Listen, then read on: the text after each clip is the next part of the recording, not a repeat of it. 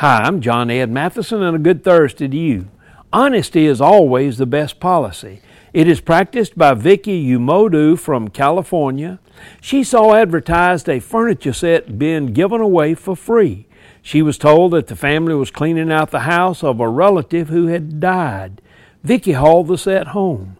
She was cleaning the cushions and noticed something unusual. She pulled out an envelope that was stuffed with cash. She noticed that there were other envelopes in the cushions. She found over $36,000. It would have been easy to have kept it, and nobody would have ever known except God and Vicky. She returned every bit of the cash. She was given a $2,200 reward. Her reaction was that she was just doing what was right and didn't really expect a dime.